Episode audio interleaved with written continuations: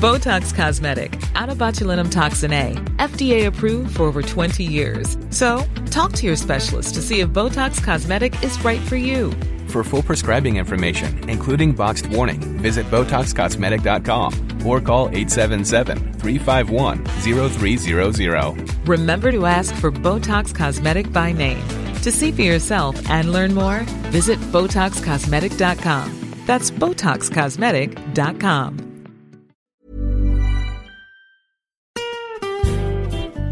Hi, this is Karen Brown. Thanks for checking out the Mississippi Edition podcast.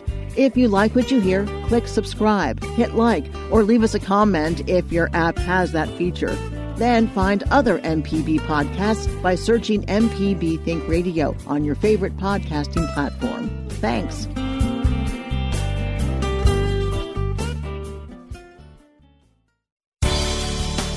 Good morning. It's 8:30 on Friday, January 3rd. I'm Karen Brown and this is Mississippi Edition on MPB Think Radio. On today's show, the 2020 legislative session begins next week.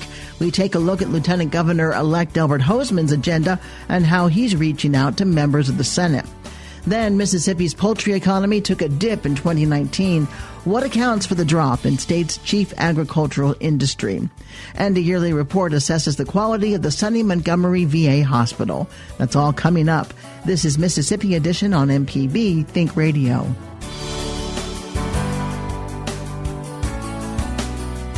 Next week, Delbert Hosemann will be sworn in as 33rd Lieutenant Governor of Mississippi. Since the November election, Hosemann has been preparing for his new role, leading the Mississippi Senate. He says that meeting with state agencies was a high priority. We have met with a number of different groups. Uh, MDOT on two or three different occasions uh, with their entire staff about where we're going and how, how our, our, roads and bridges and whatnot, and, uh, and the assimilation of the money uh, that was funded by the legislature this last time, a significant contributions, and also the uh, the lottery proceeds that are going to roads and bridges.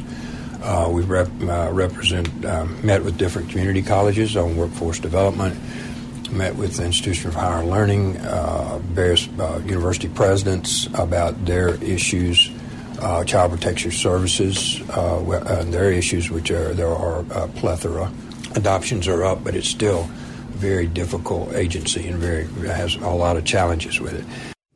Hosemann also identifies need, the need for the new legislature to address the growing concerns over education. I've met with the superintendents of schools in Mississippi, principals, uh, superintendents. We met with some teachers as well uh, about going forward on different things that are that are proposing. As you know, we uh, we are, are in favor of and will pass a teacher pay raise coming out this time. Uh, we also have other issues that are of concern to me. I want to fund all the pre-K um, uh, initiatives. We had 19 collaboratives funded last year. We want to fund all 50 of them this year. Uh, our special needs has has been routinely underfunded in Mississippi, uh, as as we did with MAEP. So uh, you'll see us uh, addressing those particular issues. But part of the culture here, I think and my discussions with these superintendents, the universities, the community colleges, and all these others, is to realize that we are not separate silos in education. Now, you'd think that would be common sense, but it's not necessarily so because we have we've really driven it that way by accountability standards for high school. And so all my accountability is about getting my kids to high school, getting my rating, getting a B or C or an A and then the universities have separate uh, concerns about them. Community colleges have have drifted some towards more educational, less career technical. When we only have about 23 to 24 percent of our student students actually get a baccalaureate degree, so the remaining 75 percent of them need a meaningful paying job. And so you see these different these different silos operating uh, in education based upon what the legislature is required. I want to know what your graduation. I want you to have a third grade reading gate. I want you to do this. So as we look back at pushing this back together, uh, when we're going to fund this, it needs to be seamless. The first step for Hosemann in leading the Senate is meeting all of its colleagues and understanding their priorities and goals. We have been busy. Uh, we started at 10 o'clock a.m. the morning after the election um, because we got instructions from the voters to go to work, and so we did. And we have, as you know, had meetings with all 52 senators at this point. Uh, those meetings um, uh, encompassed a lot of different things, but uh, clearly encompassed uh, what their uh, abilities are, where they had served previously, what committees they wanted to be on, uh, what did they want to achieve during the next four years, the things, those things that you would anticipate somebody would ask. Those meetings, um, I thought, uh, from my standpoint, you'd have to ask the 52 of them. I thought it went well. Uh, I like our team. Uh, we have a diverse group of individuals that I think are motivated and ready to go to work. So I was very pleased with that. Senator John Horhn, a Democrat from Jackson, was pleasantly surprised during his meeting with Hosemann. He tells MPB's Ashley Norwood they share many common legislative issues. I met with uh, Lieutenant Governor elect Hosemann shortly after the November elections, and quite frankly, I really liked what I heard. I think that he's going to be good for Mississippi. Uh, I think that um, uh, the issues that he has expressed interest in are very closely aligned with my interests, being education, health care, uh, and infrastructure. And um, as I say, I, I was uh, very um, pleasantly uh, surprised uh, that uh, he would be so forthcoming. Yeah. Do you see any challenges for him, um, you know, leading the Senate in the coming uh, legislative session? Well, I think that uh, Delbert uh, ha- has a lot of maturity and a lot of vision, and I think that uh, he will uh, apply those assets uh, in the running of the Senate. My uh, my my view is is is that he is a little unconventional as it relates to to uh, party and partisanship. Uh, I think he he dances to the beat of his own drum, and I, I like that quite frankly because I, I think that at the end of the day, it'll uh, it'll accrue to the benefit of the state of Mississippi. In, in what in what ways when you think about that? Because well, I thought that was a good I, point. I don't see his having uh, any ulterior motives. I think that he is sincerely interested in helping our state to progress, and uh, as long as as um, I have that that sentiment about him, I think we'll get along very well. I know um, he's tapped some people already to, you know, serve with him uh, in terms of Senator Dean Kirby as the president pro tem, and B- Bud Clark will be returning as Senate Secretary. Uh, is there is there anything that you hope to work with him on specifically, or any leadership that you would like to take on in the Senate? This well, I, I have a lot of interest. Uh, economic development has always been at the top of my list. I chair the Senate Economic Development Committee. Uh, and I'll continue to have interest in, in that. I think there there are some issues regarding Medicaid that I'd like to have uh, more involvement with, and um, uh, I'm also interested in uh, what's happening uh, in the way of, of the the tourism program in the state. I, I think it's a sleeping giant, and would, would love to have some involvement in, in strengthening that program. The other thing that I'd like to, to mention that, that I think is going to be very, very important uh, for folks to um, pay attention to uh, is our criminal justice system. I think that we've got some serious problems and uh, that we need to take a hard look at some additional criminal justice reform. We're hearing that the facilities uh, are in horrible shape and, and they may uh, constitute cruel and unusual punishment to be, have have young men and, and women housed uh, in those facilities. And so I, I really believe that we, we're going to have to take a hard look at, at providing some additional support for our criminal justice system. Senator John Horhn, thank you again so much for your time today. Thank you. Coming up, Mississippi's poultry economy took a dip in 2019. What accounts for the drop in states in the state's chief agriculture industry? This is Mississippi Edition on MPB Think Radio. Get your MPB car tag anytime. It doesn't even have to be up for renewal. Simply go to your county office to sign up. When you get an MPB car tag, a portion of the fee helps MPB continue to educate, inform, and entertain Mississippians. For details, visit mpbonline.org slash car tag. We'll see you on the road.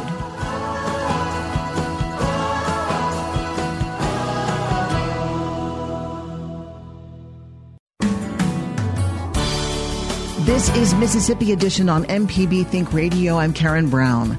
The Mississippi poultry industry accounts for nearly $3 billion of the yearly Mississippi economy. But the industry did not perform as well in 2019 as it had in the past. Dr. Tom Tabler is a poultry scientist with the Mississippi State University Extension Center. He tells us that consumer concerns over antibiotics is changing the industry. It's down this year, but poultry is close to somewhere almost a $3 billion industry in this state. You know, year in and year out, it's always number one. And if you add number two, number three, number four, number five together, they usually match what poultry by itself does, maybe just a tad bit more. But of the top five commodities, poultry produces almost as much as the next four, two, three, four, and five combined. But it's it's roughly give or take year in year out about a three billion dollar business. Does poultry include eggs? Poultry does mm-hmm. include eggs. In most cases, whenever you see numbers, unless it specifically says the numbers are only broiler related numbers, the numbers will include both the broiler production plus the eggs that Cal-Maine does. I think this year is going to be down maybe to about 2.78 billion, maybe 2.79 billion, where last year I think it was 2.99 billion, something like that. But but poultry, broilers and eggs, roughly three billion dollars. Well, let's talk so about why the numbers are down for 2019 compared to the year or two before that. Okay, the reason I, I think, and again, my crystal ball is really not any better than anybody else's crystal ball, but but what I lay part of the the down numbers to this year is that basically every poultry integrator in this state, all six of the folks that grow broilers, some of that production has been diverted to what most people are calling NAE, which is no antibiotics ever programs. So these chickens get no antibiotics at the hatchery. They get no antibiotics in the feed, which is different than what it was, say, five, ten years ago. But because consumer is asking for products that are grown without antibiotics in it. So as best they can, the chicken companies are trying to give these folks what they want. Is there evidence that shows that ingesting antibiotic treated chicken is bad for a human's health? You're not going to ingest antibiotics from chickens.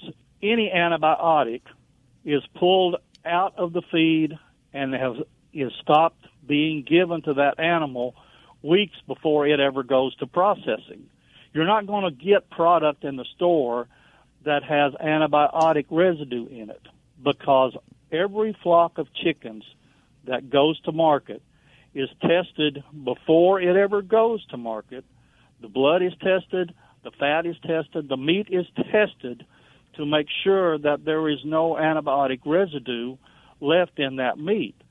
If they were receiving antibiotic, it was pulled out long before that chicken ever went to market. So everything that anybody buys in a store, regardless of whether it says no antibiotics ever on it or not, does not have antibiotic residue in it because it was pulled out and the meat was tested before that flock of birds ever went to the process. Then why are consumers reluctant or demanding that there not be antibiotics used in the chicken they eat?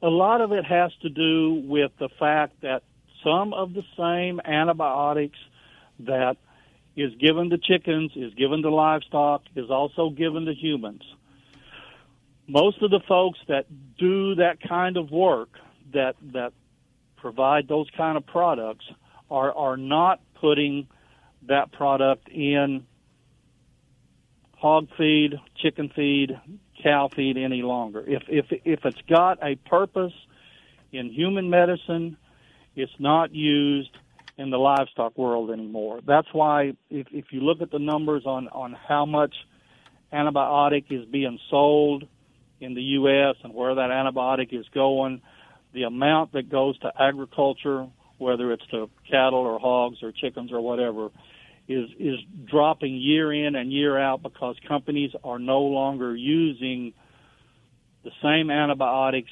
in livestock feed that may have a purpose in human medicine just has a preventative so that there is not going to be an issue with antibiotic resistance in humans resulting from using antibiotics in livestock. You said that it was not using antibiotics in poultry that caused the drop in 2019 in terms of income. Yeah, the the re- the main reason for the for the down production this year is that when you grow no antibiotics ever chickens, you have to grow them a little bit differently. In NAE production, no antibiotics ever production is going to be more expensive. And I understand that consumers want, you know, no antibiotic free product. And I understand why they want that. But these same folks, they also want less environmental impact from the chicken industry. They want a smaller carbon footprint. They want more sustainability. They want cheaper cost. And you cannot get any of those things growing NAE chickens. You can't do things less expensive with NAE birds than you can with conventional birds. Companies can produce NAE chickens. That's not a problem. They know how to do it. They've got it figured out. But they cannot do it as cheaply as what they can conventional. But if growing. the cost if the cost is being pushed onto the consumer, why were egg prices so cheap this last year? Egg prices are cheap because there are a bunch of hens out there laying eggs right now. There's there's too many hens to allow the price to go up. Back in 2015, when we went through the avian influenza issue in the Midwest and we lost lots and lots of laying hens, eggs got very expensive. But since that time, the egg producers in the country have expanded, so there are a bunch of hens out there laying eggs. You know, the the price is not very high on eggs right now because there's just a lot of le- eggs out there. Dr. Tom Tabler is a professor of poultry science at Mississippi State University's Extension Service. Dr. Tabler, thank you very much. You're very welcome. Coming up, a yearly report assesses the quality of the Sonny Montgomery VA Hospital. This is Mississippi Edition on MPB Think Radio. This is MPB Think Radio. Mississippi is our mission.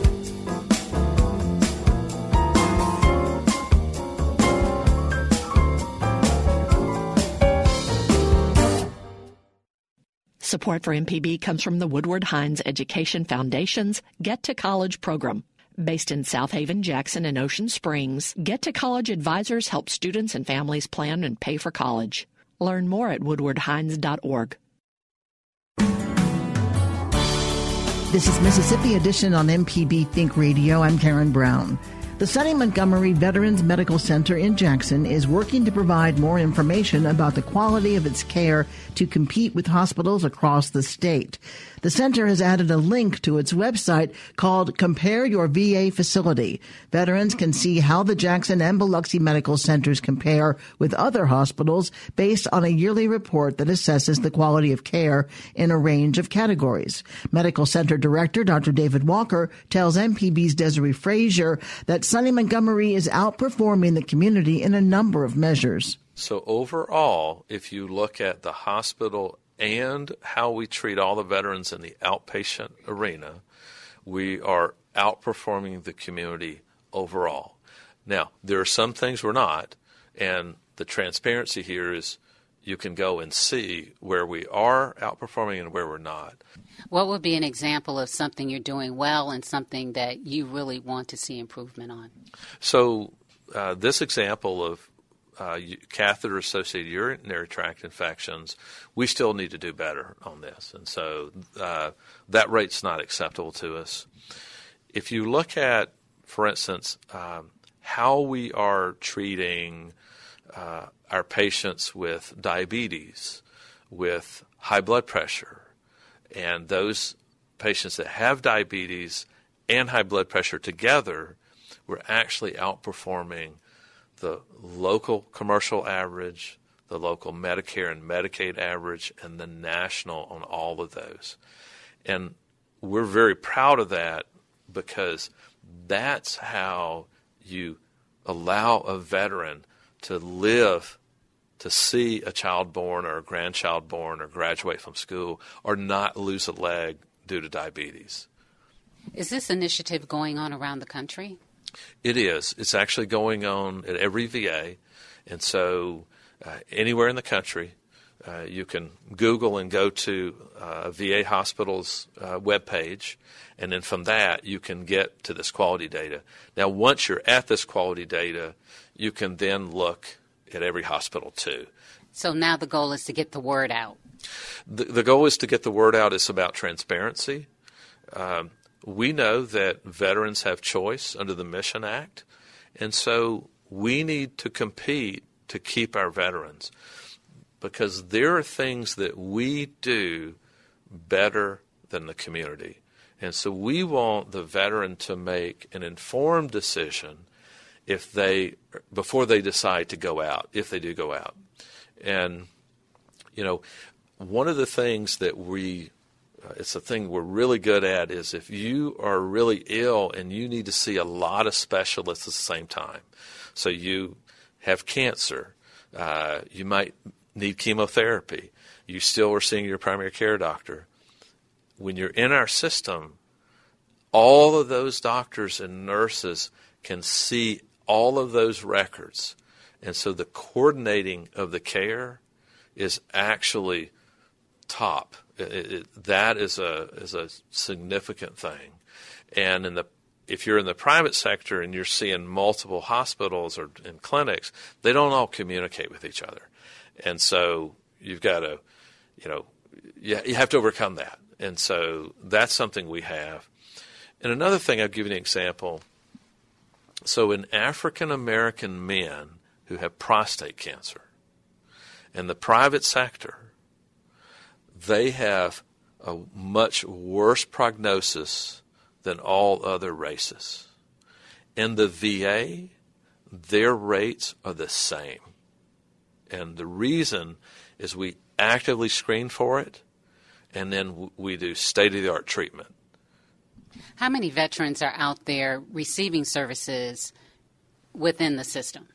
So here in Mississippi, the Jackson VA has approximately 42,000 veterans. How many do you think are out there that you're not touching? Thousands. So, what we're finding is that the young men and women from Iraq and Afghanistan are not joining veteran service organizations, and that used to be a main way for us to get veterans from like the American Legion or the VFW DAV.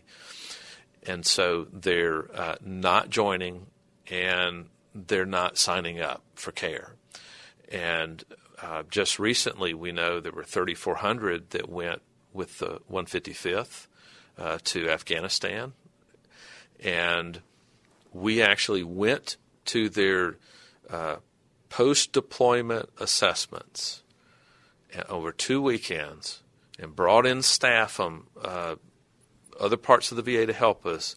And we signed up over 350 veterans 250 for us, and the other were for VAs in Ohio and South Carolina and Georgia and Texas, Louisiana, because a Guard member can drill with the Mississippi Guard even if they've moved out of the state. They just still drill with the Guard. And so we do things like that to reach, to get the word out. We do town halls.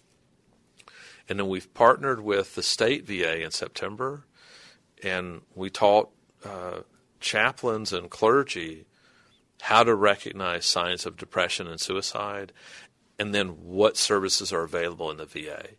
And we did it at Camp McCain, Naval Air Station Meridian, Camp Shelby, and, and Biloxi, training over 80, you know, clergy in the community, representing thousands uh, of individuals. Uh, because we're trying to get to those veterans who aren't using us. Because about 14 a day that suicide nationally of the 20 are not enrolled in VA healthcare. And so we're trying to do those things to get them in our system. Dr. David Walker is the medical director of the Sonny Montgomery Veterans Medical Center. Thanks for listening to the Mississippi Edition podcast from MPB News and MPB Think Radio. Don't forget to subscribe if you haven't already, and if your app lets you, leave a comment or review. We really do appreciate it. Remember, you can always get in touch with MPB News on Facebook and Twitter, and fresh episodes of the podcast are posted every weekday morning. I'm Karen Brown. Thanks for listening. This is Mississippi Edition from MPB Think Radio.